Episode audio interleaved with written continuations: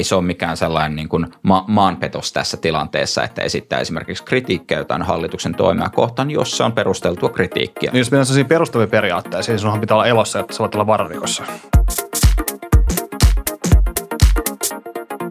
Mikä on pandemia.fi-sivusto ja miten se liittyy koronavirukseen? Tänään meillä keskustelemassa siitä on Jari Kuikanmäki ja Otto Juote. Tervetuloa. Mun nimeni on Rami Kurimo ja... Ja mä oon Leevi Leivo ja te olette siis tämän pandemia.fi-sivuston takana, niin tota, mikä sen sivuston taustalla on, miksi se on tehty, mitä sieltä löytyy? Ee, joo, jos mä aloittelen, eli mä oon tosiaan Otto Juote ja tota, ee, oikeastaan aluksi niin siinä ei ollut sen kummallisempaa tarkoitusta kuin, kuin tota, tehdä semmoinen ikään kuin koonti informaatiosta, mitä mä oon siitä halunnut käyttää. Eli kyseessä on kuitenkin sen verran monimutkainen ja moniulotteinen ilmiö, että tota, sen seuraaminen on, on mistään tietystä lähteestä aika hankalaa. Ja koska me nyt satuttiin aika aikaisessa vaiheessa olemaan kiinnostuneita tästä, niin tota, meillä oli jo valmiiksi kertynyt aika paljon materiaalia ja aineistoa ja sitten tietysti muita ihmisiä, jotka ovat ollut kiinnostuneita. Ja, ja siitä se nyt oikeastaan lähti sitten niin kuin kehittymään. Joo, eli otettiin vaan kaveriporukka kasaan ja toteutettiin sitten sivustoa Creative Commonsilla. Eli se on ihan tällaisen yleisen, yleisen jakeluun ja käyttöön tarkoitettu sivusto. Okei, okay, eli mitä kaikkea tältä sivustolta nyt ihan konkreettisesti vielä löytyy? Sieltä löytyy tilastoja, graafeja tästä koronaviruksesta, sieltä löytyy mediaseurantaa, viranomaisten toimia, eri organisaatioiden toimia. Sieltä löytyy kootusti myös lääketieteellisiä julkaisuja liittyen tähän virukseen ja paljon muuta. Ja kehitetään sitä tässä tosiaan koko ajan, että varmaan on kaikkea uuttakin vielä tulossa sinne. Joo, ja kyse on niin nimenomaan siitä, että tämä ei ole mitenkään niin juuri meidän sivu tai meidän projekti, vaan, vaan tota, tässä on monia, monia tota, asiasta kiinnostuneita ihmisiä ja, ja mukana, ja, ja tota, jos, jos on tarjottavaa, niin, niin toki tota, toivotamme myös muita. Okay. Niin ja yhden voisi vielä lisätä, että tosiaan viranomaisten ohjeet on siellä myös, ja, ja tavallaan niin kuin sekään ei ole meillä mikään tavoite tässä, että lähdetään rakentamaan jotain vastanarratiivia tai, tai ki- kilpailua sinänsä sille, mitä viranomaiset sanoo, vaan tavallaan täydennetään ja, ja ikään kuin annetaan uusia, uusia näkökulmia ja, ja tavallaan sellainen paikka, mistä saa tosiaan nopeasti ja kootusti sellaisen kokonaiskuvan, että niin, mitä tässä, tässä tapahtuu. Niin, voiko että tässä on nimenomaan tarkoitus, tavoitteena ollut se, että keskitytysti kaikki mahdollinen informaatio koronaviruksesta yhdestä paikasta? Jep. Joo. Okei. Okay. Uh, missä vaiheessa te itse kiinnostuitte tästä, tästä asiasta ja missä vaiheessa tämä sivusto sitten taas syntyi? Menee varmaan tammikuulle. Mä luulen, että silloin varmaan, niin kun, toki tätä varmaan ihmiset on lukenut uutista siinä, siitä asti, kun tota Wuhanista rupesi tulee ensimmäisiä uutisraportteja. Ee, mutta tota, sitten se oli ehkä oli tiettyjä ilmiöitä, jotka rupesivat pistää, pistää silmään. Joo. Ja ehkä mä, just nämä niin kuin viruksen ominaisuudet. Joo, mä oikein niin kuin omasta päiväkirjastani jouduin menemään selaamaan taaksepäin, että niin kuin milloin, milloin mä kiinnitin tähän huomiota ja, ja se oli 25. tammikuuta, kun olin sinne kirjannut, että uskon, että, että tästä tulee pandemia tai että sellainen on aika konkreettinen mahdollisuus ja sitten me tehtiin hyvin pian sen jälkeen ensimmäinen jakso tästä meidän omaan YouTube-kanavaan, joka löytyy nimellä Jarit Otto Show. Meillä on siellä playlist tästä aiheesta. Me ollaan tehty nyt – tasaisesti jaksoja. Onko se kolme tai neljä jaksoa tähän? tähän linkki, linkki löytyy deskistä. Yes, eli silloin, silloin niin kuin alettiin kiinnittää tämä huomiota ja, ja sitten tämä pandemia.fi-idea sitten tuli tässä muutama viikko sitten. Alettiin pyöritellä ideaa ja Joo. sitten vaan laitettiin saitti kasaan. Joo, toisella jännä tulee mieleen mulle itsellä, että tämmöinen niin siis pandemia.fi tyylinen – sivusto, niin että se olisi aika luontevaa, että just joku viranomaistaho olisi laittanut heti tuommoisen pystyyn, mutta että sitten tämä on kuitenkin laittu niin vapaaehtoisvoimin, niin miten sitten tämmöisen aasensillan kautta, niin miten te näette, että viranomaisten tavallaan valmistautuminen tai tiedottaminen tähän aiheeseen liittyen on niin kuin tässä edennyt? Öö, niin, no siis sanotaan näin, että, että mä oon itse työskennellyt valtionhallinnossa ja, ja tota, erilaisissa rooleissa. Ää, niin tota, mä, mä tavallaan tiedän sen, että, että tota, viranomaisilla on tietty protokolla, jota he seuraa, ja heitä sitoo niin kuin esimerkiksi virkavastuu ja, ja, ja siihen liittyvä lainsäädäntö. Että vaikka he haluaisikin niin kuin liikkua nopeasti jonkun tämmöisen asian kanssa, niin se valitettavasti käytännössä ei aina mahdollista. Et toki he niin kuin omilla alustoillaan ja, ja, ja tota, kyvyillään sitä, sitä tota, informointia tekee. Öö, ja itse asiassa mun mielestä tosiaan aika lailla ideaalitilanne, että me jossain vaiheessa voitaisiin vähän niin kuin lopettaa tämä ja, ja tota, antaa se, se tiedotuspuoli ainakin, ainakin kokonaan sitten ehkä, ehkä jollekin muulle. Mutta tällä hetkellä meistä on tuntunut sillä, että sille on, on tarvetta ja kysyntää ja me sitä niin kauan tehdään, kun, kun tota, tämä tilanne on päällä. Hmm. Voisin kuvitella, että sitten tosiaan kun tämä tilanne jossain vaiheessa – toivottavasti rauhoittuu, niin sitten voidaan käydä tavallaan sellainen tarkempi ruumiin avaus siitä, että mitä tässä oikeastaan tapahtui myös viranomaisviestinnässä ja, ja muuten näin, että kyllä siinä varmasti on sellaista, mitä olisi pitänyt tehdä toisin. Ja ehkä se oli miten se nyt oikein, niin kuin, miten sanansa asettelisi tässä. Että ehkä se oli myös niin kuin suunnattu jollekin tällaiselle vähän vanhemmalle aikakaudelle sen suhteen, että ehkä niin kuin viranomaiset myös kuvitteli, että he pystyvät ikään kuin pitämään sen narratiivin hallussaan siitä ja sen ikään kuin säännöstelemään sitä tietoa, että mitä, mitä tästä viruksesta tulee ja eihän tietenkään niin kuin nykyajan viestintäympäristö ei toimi sillä tavalla – Etenkin kun tässä on vielä ollut sellainen tilanne, missä niin kuin on ollut eri maiden ja, ja sitten toisaalta globaalien kattojärjestöjen niin kuin, tarjoamassa informaatiossa tilannekuvassa tosi isoja eroja. Et se on aika outo tilanne, missä, missä esimerkiksi THL on eri mieltä kuin WHO tai ECDC on, antaa erilaisia ohjeita kuin joku toinen viranomaisorganisaatio. Avaatko vielä kuulijoille tämän ECDC? Eli tuota, European Center uh, for Disease Control, eli vähän vastaavallainen kuin Jenkkien tämä CDC. Okay. Eikö, oliko se suomeksi Euroopan tartuntatautivirasto? Öö, saattaa itse asiassa olla. Mä oon tosi usein sorrun tämmöiseen niin jatkuvia anglismien käyttöön, tai niin kuin, et, et, tota, tämä voi varmaan googlata tai ehkä laittaa sinne teidän linkkilistaan, mikä on tämä virallinen suomenkielinen nimi. Öm, mutta joo, eli, eli tietyllä tavalla siihen tiedotusympäristöön vaikuttaa tosi voimakkaasti se, että kun kyseessä on globaali, jatkuvasti käynnissä oleva ilmiö, niin tosiaan niin kuin Jari sanoi, niin semmoista tilannetta ei oikeastaan voi, voi edes olla, missä joku tietty viranomainen pystyisi avoimessa yhteiskunnassa kontrolloimaan sitä narratiivia tai, tai olemaan ainoa lähde hmm. sillä, että mitä tapahtuu. Joo, ja tässä ehkä niin kuin varsinkin siinä niin kuin alkuvaiheessa tapahtui mun mielestä sitä, että viranomaisten myös median puolelta eh, tavallaan oltiin hirveän huolissaan siitä, että ei saa levittää paniikkia tai että oltiin huolissaan jostain disinformaation leviämisestä, kun olisi oikeastaan pitänyt olla huolissaan sen taudin leviämisestä. Jossain vaiheessa pitää niin kuin tavallaan eh, lopettaa se, että yritetään rajoittaa pelkoa ja siirtyä siihen, että yritetään rajoittaa taudin leviämistä. Että siinä oli ehkä ne prioriteetit vähän, sanoisinko, pielessä siinä alkuvaiheessa. Ja näitähän voidaan siis tehdä toki samaan aikaan, ehkä pitääkin, että et, tota, ne ei välttämättä sulle toisiaan pois, mutta ää, aika paljon saa lukea juttuja infodemiasta ennen kuin ruvettiin viimein puhumaan pandemiasta. Et, että se oli kyllä aika kummallista se, se keskustelu. Mm, kyllä, joo ja siis ehkä vielä, siis jossain vaiheessa tapahtui tavallaan se tavallaan psykologinen käänne myös täällä Suomessa, että se tuntui, että se oli niin kuin, olisi jostain niin kuin vivusta käännetty, että yhtäkkiä kaikki olivatkin sitä mieltä, että tämä on vakava ja, ja ikään kuin sellainen niin kuin panikoituminen alkoi. Ja siihen asti siinä oli aika voimakkaita tällaisia psykologisia defenssireaktioita ja, ja jos joku yritti varoittaa, niin ikään kuin koettiin, että tämä viesti, viestin tuoja on nyt se, joka tässä pitää ampua ja, tai että ehkä siinä niin projisoitiin myös mm. tällaista pelkoa ja muuta sitten tähän viestiin. Niin tosiaan yhdessä vaiheessa ei ollut mahdollisuutta ikään kuin esittää huolta tästä ilman, että se tulkittiin tämmöisen niin hysteerikon tai, tai niin kuin paniikin lietsannan li, tota, linssin läpi, vaikka, vaikka niin kuin tietysti myöhemmin on, on osoittautunut, että, että nämä huolet olivat varsin aiheellisia. Mikä teidän mielestä on voinut olla syynä siinä tai syynä siihen, että se nimenomaan on mennyt näin? Että miksi, miksi mm. nämä ensimmäiset varoitukset sitten on saatettu tulkita tämmöiseksi panikin lietsamiseksi?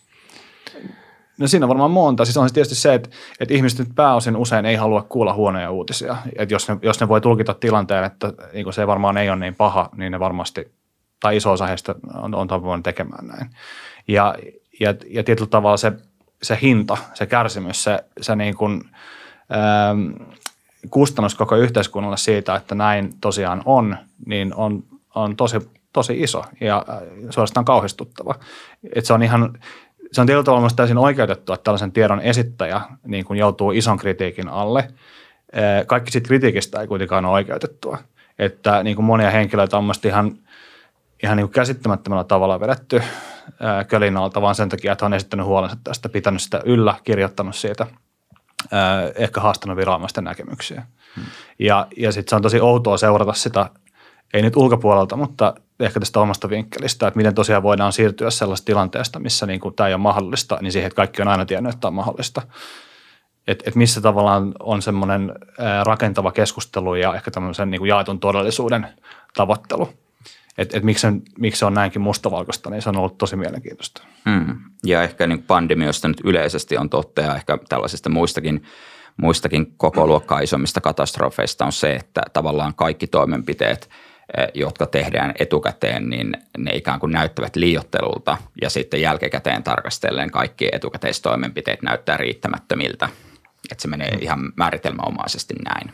No, tuossa on myös semmoinen jännä, jännä asia, jos miettii sitten taas, äh, voisiko sanoa hieman vastaavanlaista tilannetta aikaisemmin tämän sika-influenssan suhteen. Et silloin taas äh, kun viranomaiset sitten, viranomaiset sitten varoitteli tästä ja myös, myös tuli tämä rokotukset ja kun lopputulos olikin se, tai on ainakin niin joitain arvioita lukenut, että, että onko sitten saattanut olla silloin pientä ylireagointia, niin, niin sitä on miettinyt, että onko tässä mahdollista, että nyt ikään kuin sitten taas viranomaisilla olisi ollut vähän semmoinen tietynlainen pelko siitä, että jos, jos nyt lähdetään sitten varoittelemaan, niin sitten sataiskin myöhemmin samankaltaisia syytöksiä. Eli, eli siis se, että voiko ajatella, että tässä niin se historia on osaltaan vaikuttanut myös siihen, että, että miten tähän on reagoitu. Aivan varmasti, mutta sitten voisi ehkä kysyä tavallaan sitä, että, että mä muistan, onko tämä, niin kuin, onko tämä Nassi niin Talebi vai Ari Kuikamäen sanonta, että, että on parempi tavallaan erehtyä niin kuin luulemaan kiveä karhuksi kuin karhua kiveksi. Eli se virhe kannattaa tehdä mieluummin toiseen suuntaan. Ja, ja tota, tietyllä tavalla vastuullisen viranomaisen tehtävä olisi tehdä epäsuosittuja päätöksiä, koska se on vastuullinen tapa toimia. Eli, eli tota, siinä vaiheessa, kun esimerkiksi Zika-influenssa lähti leviämään, niin mun mielestä no, niin kuin on täysin perusteltua olettaa, että siitä voi tulla hyvin vakava pandemia. Sitten jos sen torjunnassa esimerkiksi niin kuin onnistutaan tai käy ilmi, että se on hieman lievempi – ja sitten siihen päälle vielä sattuu niin kuin tragedioita esimerkiksi liittyen siihen rokotukseen, niin saattaa silti olla, että se on ollut täysin oikeutettu tapa toimia.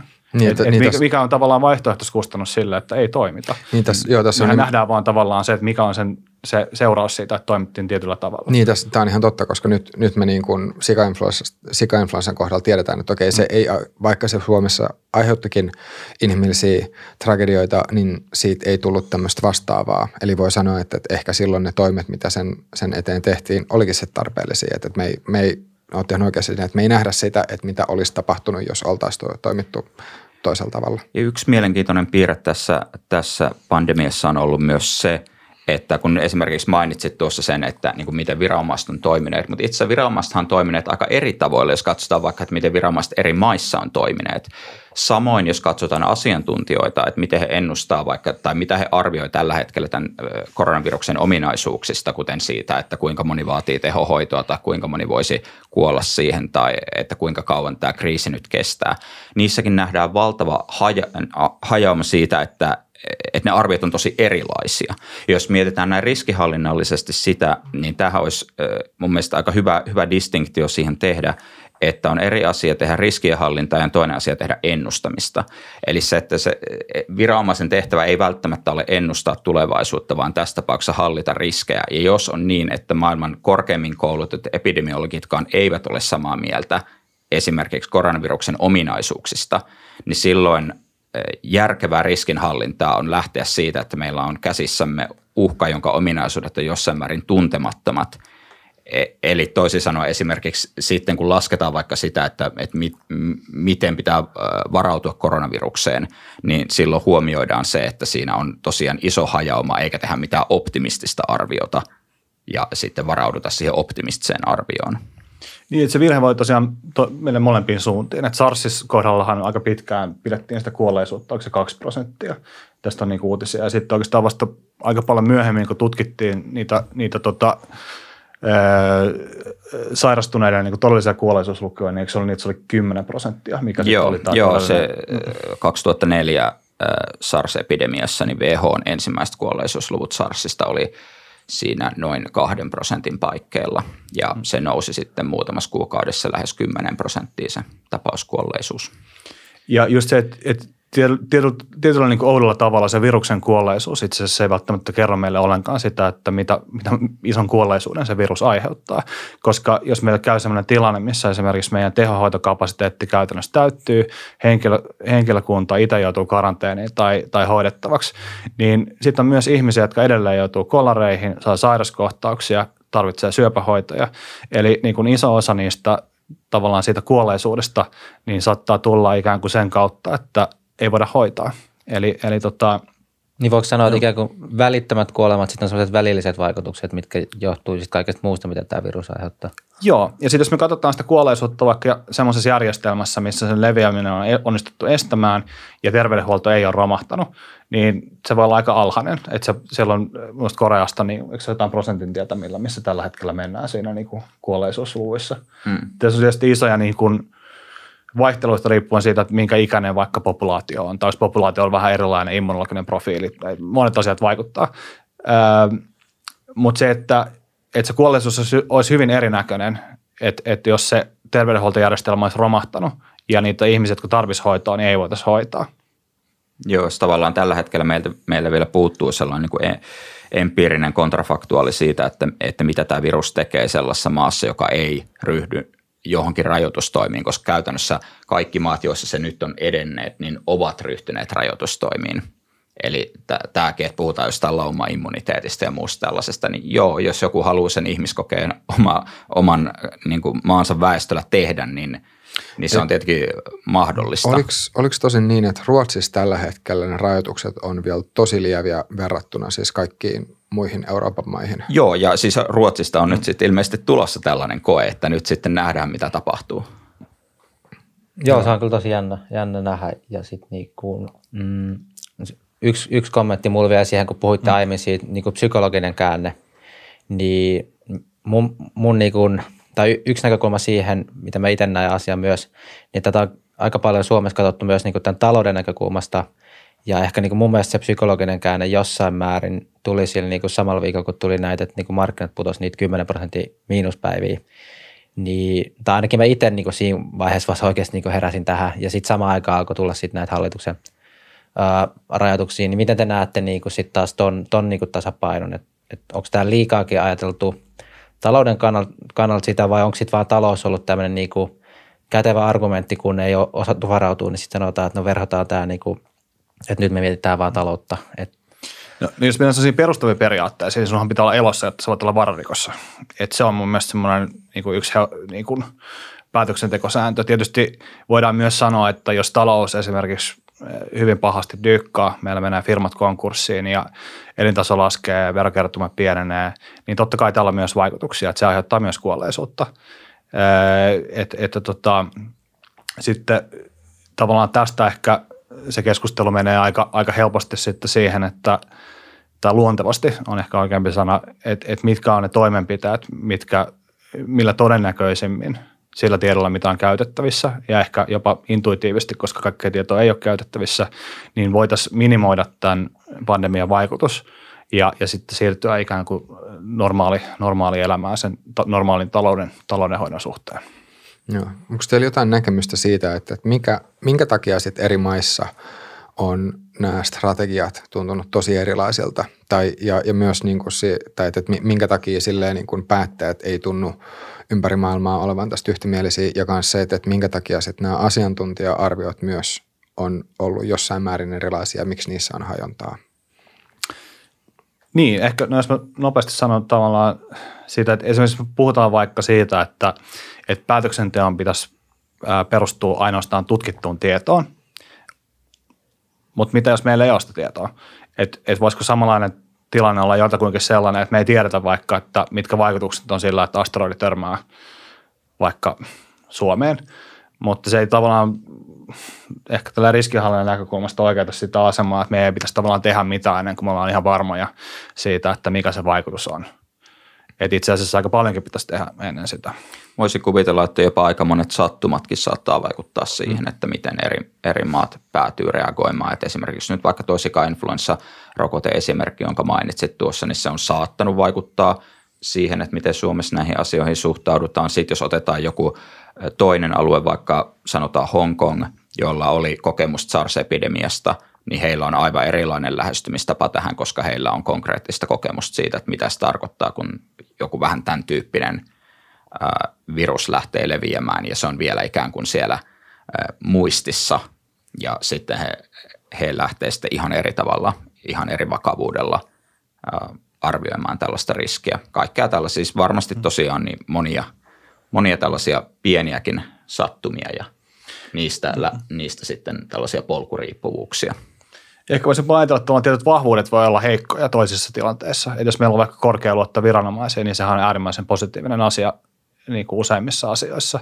Mutta sitten saattaa olla tilanteita, missä esimerkiksi se, että viranomainen tekee virhearvion jossain, niin sitä, se aika tavallaan, mikä menee siihen, että se virhearvio esimerkiksi kyseenalaistetaan, niin saattaa olla aika paljon pidempi, koska on kynnys haastaa sitä, sitä viranomaista, koska meidän lähtökohtaisesti on korkea luotto heihin.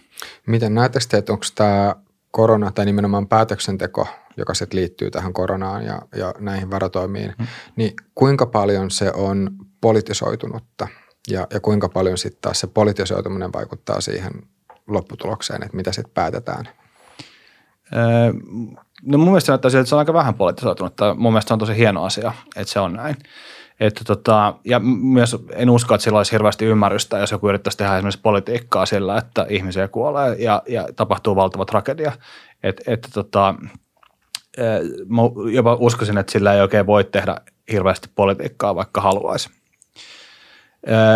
Ehkä miten se poliittinen puoli tai mikä siihen poliittiseen puoleen liittyvä riski mun mielestä on, niin on se, että – poliitikko voi aika helposti mennä asiantuntijan selän taakse piiloon. Ja mä pahoin pelkään, että se toimii tällä hetkellä myös vähän niin kuin toisinpäin.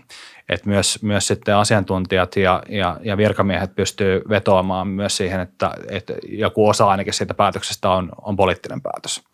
Jos tätä nyt vielä haluaa oikein lähteä hifistelemään, niin mm. tavallaan voi, voi niin politiikan ja, ja tällaisen niin vallan teorian näkökulmasta voi myös ajatella sitä, että myös se, että, että onnistuu siirtämään jonkin asian ikään kuin politiikan ulkopuolelle, eh, niin se on myös, se on myös poliittista. Eli, mm. eli se, että jos, jos pystyy sanomaan, että ei politisoida tätä, vaan tehdään niin kuin meidän organisaatiomme haluaa tai meidän instituutiomme mm. käskee, niin sehän on myös mm erä, eräänlaista politiikkaa, eräänlaista vallankäyttöä. Joo, Esimerkiksi ja tällainen just, asiantuntijavalta joo, esimerkiksi. Joo, ja ehkä just nimenomaan siis niin tarkennuksena, niin ehkä puoluepolitikointi on se politikointi, mitä ei ole ehkä niin paljon näkynyt mm. tässä asiassa. Toki niin kuin muunlaista vallankäyttöä ja aivan varmasti. Mm, mutta se on, se on ollut kyllä positiivista, että, että nimenomaan esimerkiksi puolueet ei ole lähteneet tässä kauheasti nokittelemaan toisia, vaan että ollaan yritetty löytää jokin mm. yhteinen sävel ja laittaa ne tavalliset mm. riidat nyt hetkeksi syrjään tällaisella hetkellä. Niin tässä kannattaa ehkä vähän tutkia myös sitä niin kuin omaa, omaa niin kuin henkilö, niin kuin psykologiaansa.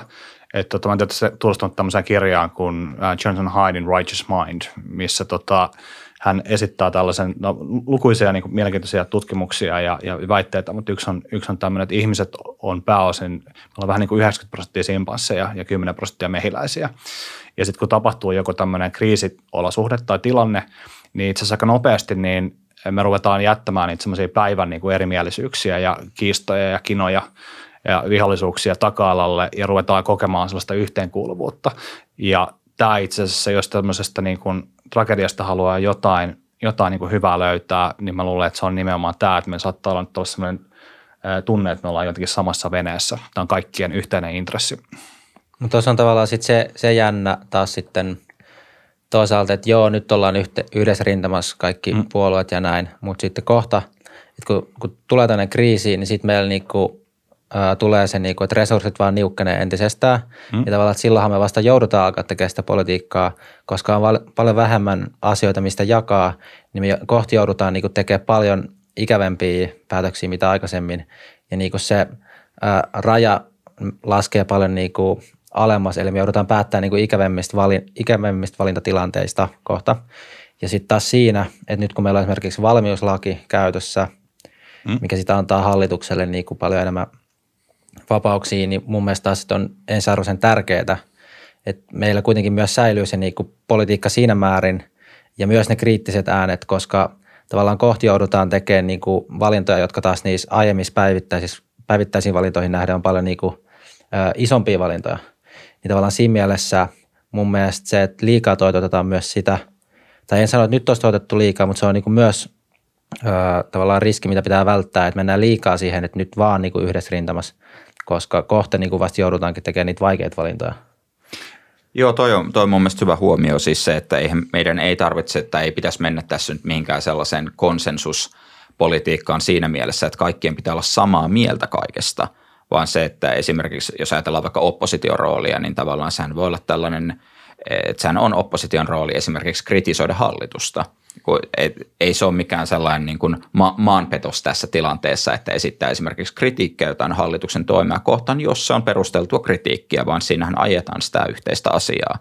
Eli tällainen lojaalin opposition käsite, mitä vaikka Briteissä käytetään, niin, mm. niin se on mun mielestä tässä ihan hyvä. Ja, ja niin kuin esimerkiksi Oscar Wilde taisi sanoa, että, että aina kun huomaan olevani enemmistön puolella, niin on aika pysähtyä ja reflektoida. Ja, ja se on ehkä hyvä tässä tällaisessa kriisitilanteessakin pitää mielessä. Niin, tässä on, mm. tässä on se hyvä pointti just, että jos, jos, yhte, jos yhteisenä tavoitteena on se, että, että, että minimoidaan ne negatiiviset vaikutukset, mitä tästä, tästä pandemiasta tulee, niin voisi ajatella, että silloin nimenomaan on hyvä, että tässä mahdollisimman monet erilaiset näkökulmat ja eri ajatukset pääsee pintaan, jotta sitten voidaan niistä valita ne parhaat. Ja, ja mä oon ihan samaa mieltä tuosta. Ehkä tavallaan se, että, että mitä mä itse ajattelen tämän on se, että tavallaan nyt tällä hetkellä jokainen on osa eturyhmää. Kun aika usein niin kuin poliittisessa päätöksenteossa niin se on kamppailua eri intressien välillä. Esimerkiksi siitä, että kuka saa resursseja ja, ja millä perusteella. Eh, kun taas nyt me ehkä kamppaillaan siitä, että, että me ollaan jokainen ikään kuin se potentiaalisen edun tai haitan saaja, mutta me ollaan ehkä erimielisiä siitä, että mitkä on ne keinot, mihin siihen, millä siihen pyritään. Et sikäli tämä on mun mielestä vähän poikkeuksellinen tilanne. Jep. Joo.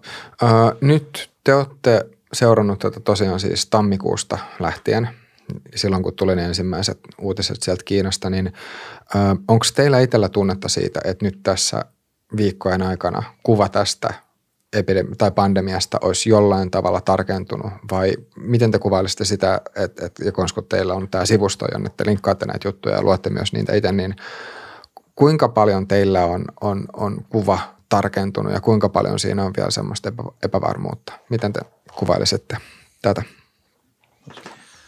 No siis onhan se esimerkiksi se kuva pelkästään jo siitä viruksesta itsestäänkin tarkentunut paljon, paljon siitä, että mitä se tammikuussa oli – ja, ja et onhan sinne tullut todella tällaisia niin odottamattomia, odottamattomia piirteitä vastaan, kuten just esimerkiksi tämä sairaanhoitojärjestelmän kestävyys, mikä ei ollut välttämättä sellainen asia, mitä tammikuussa vielä sillä tavalla ajateltiin, vaan silloin oltiin vielä enemmän huolissaan siitä, että esimerkiksi mikä se että vaikka että mikä se viruksen kuolleisuus on. Ja sitten tavallaan kun se kuva on tarkentunut, niin ollaankin huomattu, että hei, me ollaankin vähän jonkun toisen ongelman kanssa tekemistä tässä. Esimerkiksi se, että vaikka että kuinka pitkät tehohoitojaksot tässä on ja ja nämä taloudelliset vaikutukset.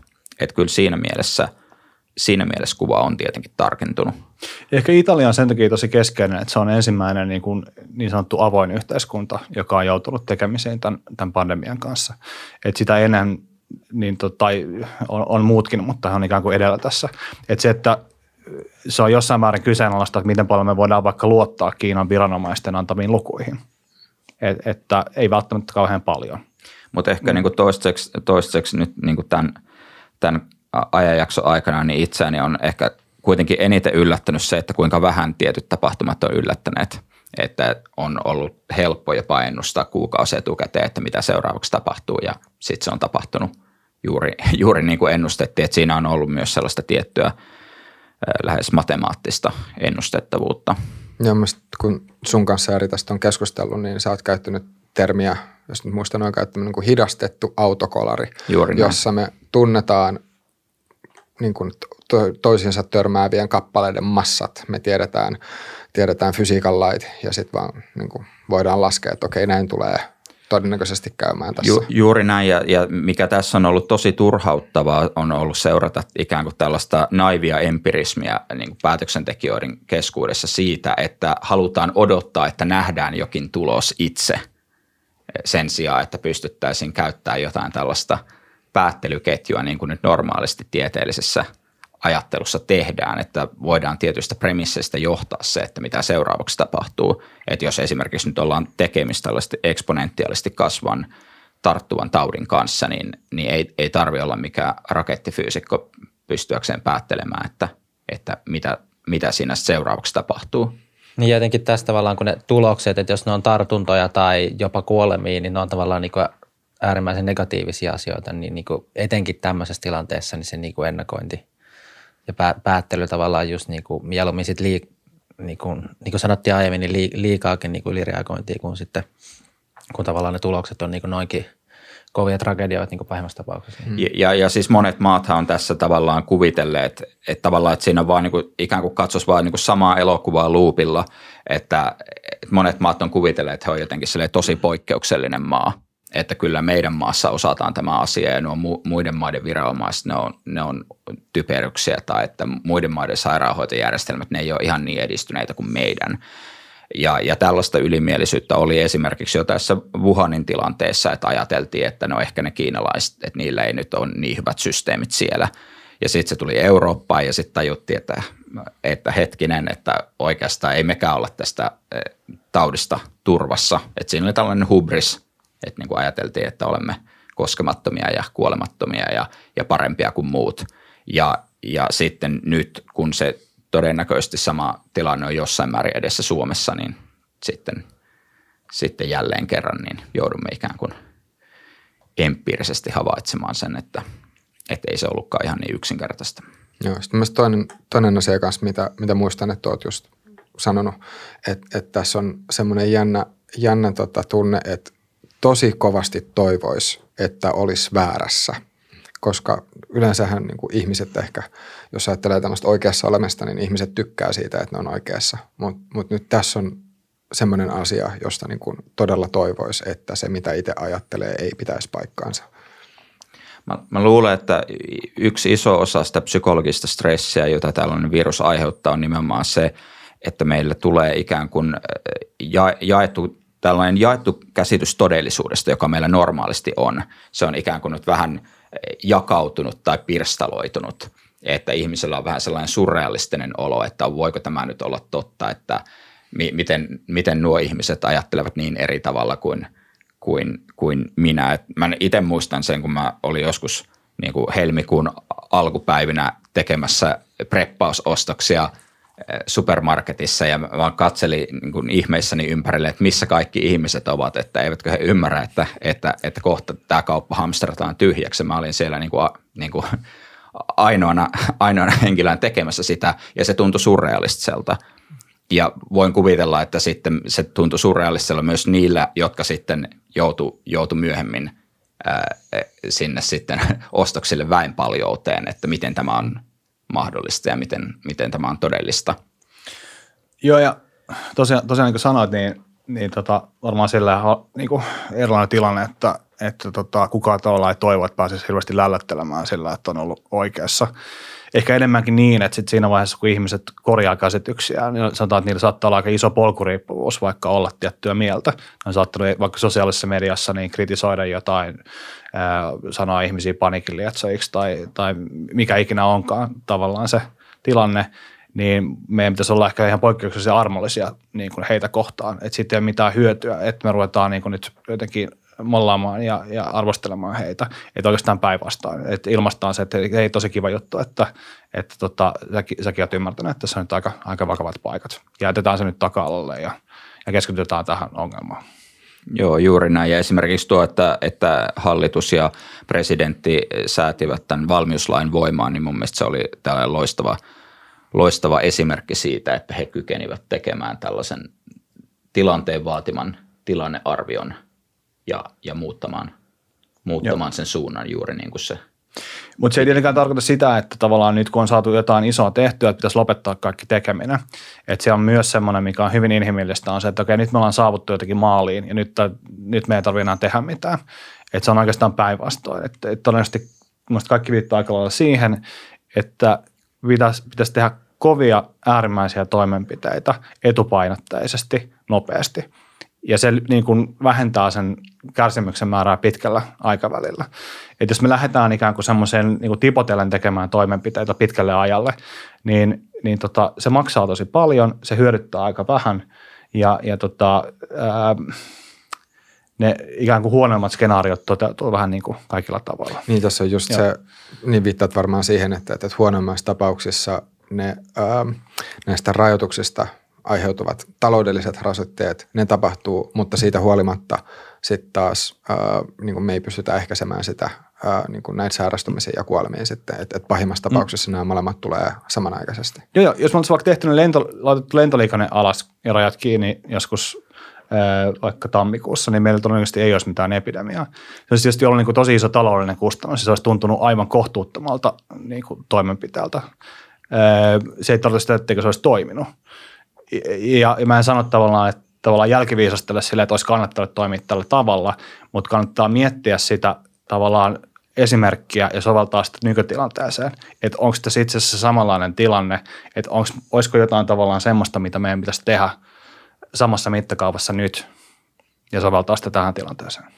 Mm. Tavallaan se sitten taas miettii, että okei, no miksi noin ei niin voitu tehdä, vaikka, vaikka, vaikka kaikki olisi tiedetön tilanteen, niin siinä varmaan sitten on se, että ihan yksinkertaisesti päättäjillä tavallaan se, että koska niin sitten taas ihmisistä suurin osa ei ollut siinä vaiheessa niin hyvin informoituja, niin tavallaan, että jos siinä vaiheessa hallitus olisi oikeasti tehnyt tosi radikaaleja päätöksiä tammikuussa, kun hyvä, että niin kuin muutama Suomessa on kuullut tuosta viruksesta tyyliin, niin sitten taas se ristiinnaulinta päättäjiä kohtaan, niin se olisi ollut vaan niin, kuin niin kova, että tavallaan sen takia sitä päätöstä ei varmaan niin kuin tehty. En tiedä, tiesikö se he tilannetta, mutta vaikka olisi tiennyt, tavallaan, että miksi ei tehdä noin radikaaleja päätöksiä, niin niin, onko tässä, onko tässä tavallaan se, että, että, tota, demokratiassa kuitenkin ne päätökset, mitä voidaan tehdä, on jossain määrin riippuvaisia siitä, että, että kuinka suuri kannatus niille on. Et jos nyt en ihan väärin muista, niin tuossa oli, oliko se nyt eilen vai toissapäivänä, siis nyt tällä hetkellä nauhoit, kun me tätä kuvataan ja nauhoitetaan, niin nyt on tiistai, niin, niin tota, oli silleen, että ää, joku tämmöinen Iltalehden tai Iltasanomien kalluppi, että, että suurin osa, ylivoimaisesti suurin osa suomalaisista ei esimerkiksi tällä hetkellä kannata ulkona liikkumiskieltoa. Ja sitä just niin pohtii silleen, että okei, että, että kuinka, kuinka paljon kansan mielipide tällä hetkellä sit ohjaa sitä, mitä poliitikot voi päättää. Ja just kanssa niin se reagointi, että, että onko niin, että, että näitä päätöksiä on mahdollista demokratioissa tehdä vasta sitten, kun tarpeeksi suuri osa kansasta on sitä mieltä jo valmiiksi, että nyt näin, näin voidaan toimia. Mitä te ajattelette tästä? No on se politiikka totta kai mahdollisuuksien taidetta, että, että pitää niin kuin ymmärtää myös sitä, että millaista niin kuin ristipaineiden ja intressien niin kuin ristitulessa poliitikot toimii. Toisaalta voi myös sanoa, että suomalaiset ei voi myöskään päättää sitä, että voiko nostaa ennen kello yhdeksän aamulta oluen kaupasta. Että se on myös tämmöinen, niin kuin mistä ei ole kysytty. Ja, ja, ja tota, että et, et, tota, ainakin että toivottavasti tämmöisiä päätöksiä voitaisiin tehdä. Esimerkiksi vaikka sotilaallisen uhan, uhan tota, alla. Että se olisi todella pelottava ajatus, että meillä kestäisi vaikka tosi pitkään jossain työryhmissä ja, ja, ja pullaa kuluisi palavereissa ennen kuin voitaisiin todeta, että Suomi nyt on sotatoimien kohteena. Että on varmasti jotain semmoisia, ehkä puhutaan tämmöistä niin kuin high politics alasta, missä, missä niin kuin toiminta voi olla nopeata, mutta se tietysti edellyttää sitä, että poliitikot ottaa ikään kuin kohtuuttomia henkilökohtaisia riskejä mm. niin kuin oman uransa suhteen. Niin, no siis tässä mennään tavallaan ihan tällaiseen niin kuin demokratian teorian ydinkysymyksiin siinä, että meillä on edustuksellisen demokratian malli. Se ei ole suora demokratia. Eli periaatteessa kyllä päättäjillä pitäisi olla täysmahdollisuus tehdä epäsuosituja päätöksiä ainakin jollain tietyllä aikajaksolla.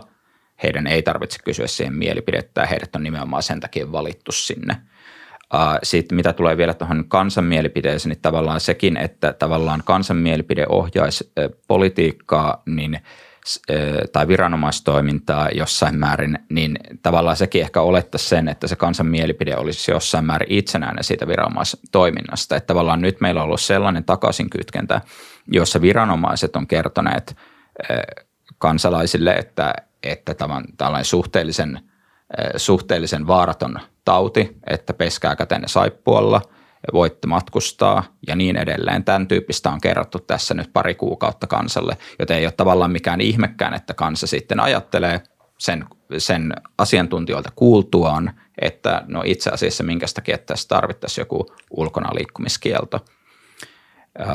eli, eli että se virhe on, on, on saattanut tapahtua ikään kuin siinä.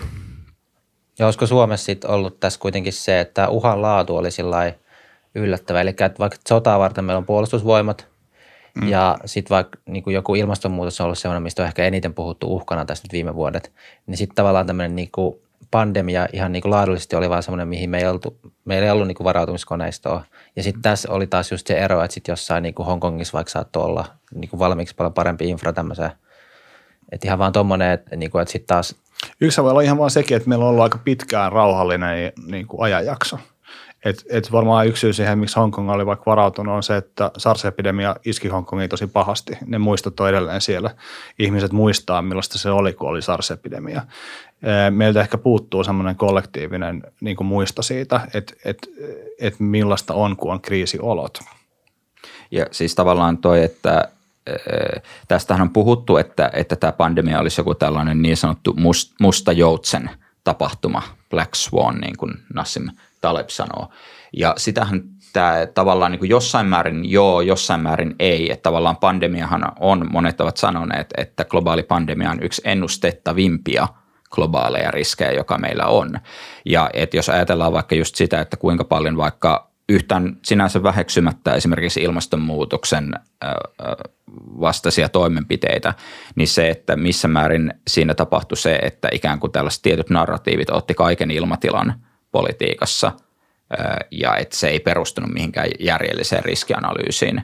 Eli, eli se, että me tosiaan oltiin huolissaan jostain ilmastolämpenemisen aiheuttamista kuolemista ja sitten käytännössä johti siihen, että me ei varauduttu tai tajuttu sitä, että esimerkiksi pandemia saattaa olla tulossa. Ja meillä, meillä on siis lukuisia niin kuin eksistentiaalisia riskejä, et, et, ja pan, tämä pandemia ei ole siis sellainen, että sivilisaatio tulee selviytymään tästä, mutta tota, siinä ehkä käy niin, että jotenkin se, se kaista saattaa tosiaan täyttyä jonkun verran, mutta se ei tarkoita sitä, että ne vanhat uhat lakkaisi olemasta, että meillä on edelleen niin kuin, vanhenemia ydinohjuksia siiloissa ja, ja tota, monia, monia muita tällaisia ikään kuin todellisia jatkuvasti käynnissä olevia valtavia uhkia, mutta niitä ei ikään kuin ajatella, koska meillä on käynnissä uusia ja mielenkiintoisempia ja kokonaisvaltaisempia uhkia, ehkä poliittisesti hyödyllisempiä uhkia. Niin tässä on, äh, korjatkaa jos mä oon väärässä, mutta mm.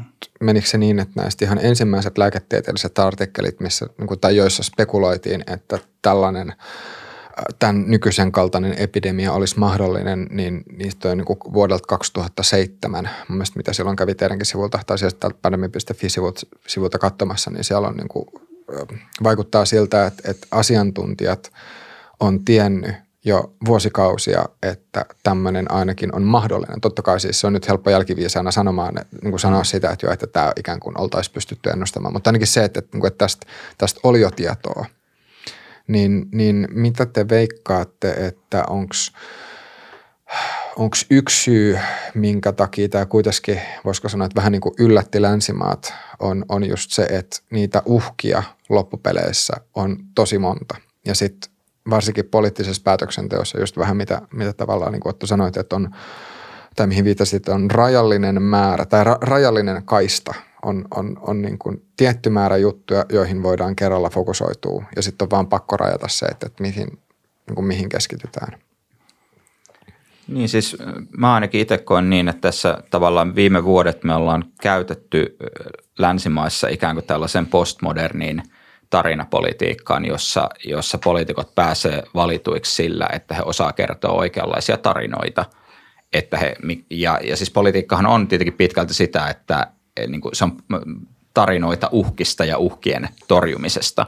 ja tavallaan, että totta kai sillä on ihan tietty vaihtoehtoiskustannus, että jos ajatellaan, että ne uhkat, joista, joista puhutaan, niin on, on sitten vaikka ne ilmaston lämpenemiskuolemat tai, tai jotkut kuunatsit tai joku tällainen. Ja, ja nämä on olleet sellaisia tarinoita, joilla poliitikot on päässeet nykyisin asemiinsa – ja, ja se on niin kuin se, mikä on täyttänyt kaistan mediassa, niin se on tavallaan ihan luontainen seuraus, että sit siellä kaistalla ei ole olleet ne oikeat rationaalisesti sanot, no rationaalinen on aina vähän tällainen niin vaikea sana, että pitäisikö sitä käyttää, mutta ehkä sellaiset niin kuin paremmin perustellut huolenaiheet, niin ne, ne ovat sitten jotenkin epäseksikkäänä – Näet, jääneet jalkoihin. Näettekö te, että tuleeko tämä nyt muuttamaan ainakin joksikin vuosiksi radikaalisti sitä tapaa, että millä politiikkaa tehdään ja että miten, miten uhkista ylipäänsä puhutaan, että voiko tämä voiko tämä toimia semmoisena jonkinnäköisenä muistutuksena siitä, että ne prioriteetit on hyvä, hyvä jotenkin nyt miettiä ehkä uusiksi? Aivan varmasti. Se on ehkä jää nähtäväksi, että missä kohtaa tämä kriisi niin sanotusti loppuu. Et, et että se, että sitten kun pandemia loppuu, niin mä en usko, että se tavallaan kriisi siihen päättyy. Että tällähän tulee olemaan ihan massiivisia geopoliittisia ja taloudellisia vaikutuksia ja, ja ne on arvaamattomia ja sen takia mä tavallaan pystyn kertomaan, että mitä ne on. Et, et se voi olla, että me ollaan, nähdään enemmänkin sellaisen niin kuin, ää, uuden aikakauden ja uuden kehityksen ikään kuin alku. Että et, tota, tämä laittaa sen vasta liikkeelle ja ehkä, ehkä tavallaan se – tämän päivän ajatus siitä, että, että se tulevaisuus on ihan samanlainen kuin tämä päivä, pois lukien, että me puhutaan vaikka vähän eri tavalla politiikasta, niin, niin voi olla vähän epärealistinen. Joo, tota on muutkin sanonut näissä haastatteluissa, että, että, niin kun, että pitäisi unohtaa se ajatus, että tämän pandemian jälkeen palataan siihen, missä oltiin ennen, tota, ennen tätä mm. pandemiaa. Että on varmasti niin kuin pitää monilta tosin paikkansa ja niin kuin tuo jo, jonkinlaisia niin kuin mahdollisuuksiakin sitten taas, että jos miettii, että vaikka just tämä teknologian hyödyntäminen, nyt kun ikään kuin meitä pakotetaan vielä enemmän olla niin kuin erilaisten viestintävälineiden niin kuin välityksiä, koska fyysinen kontakti on rajattu, niin tavallaan just se, että tulee muuttaa niin kuin myös toimintatapoja varmasti niin kuin osin parempaakin suuntaan pitkässä juoksussa. Joo. Tuossa nauhoitusaika pikkuhiljaa alkaa päättymään. Onko teillä jotain vielä kielen päällä, mitä tähän liittyen tekisi mieli sanoa? Tämä on paha nämä avoimet kysymykset.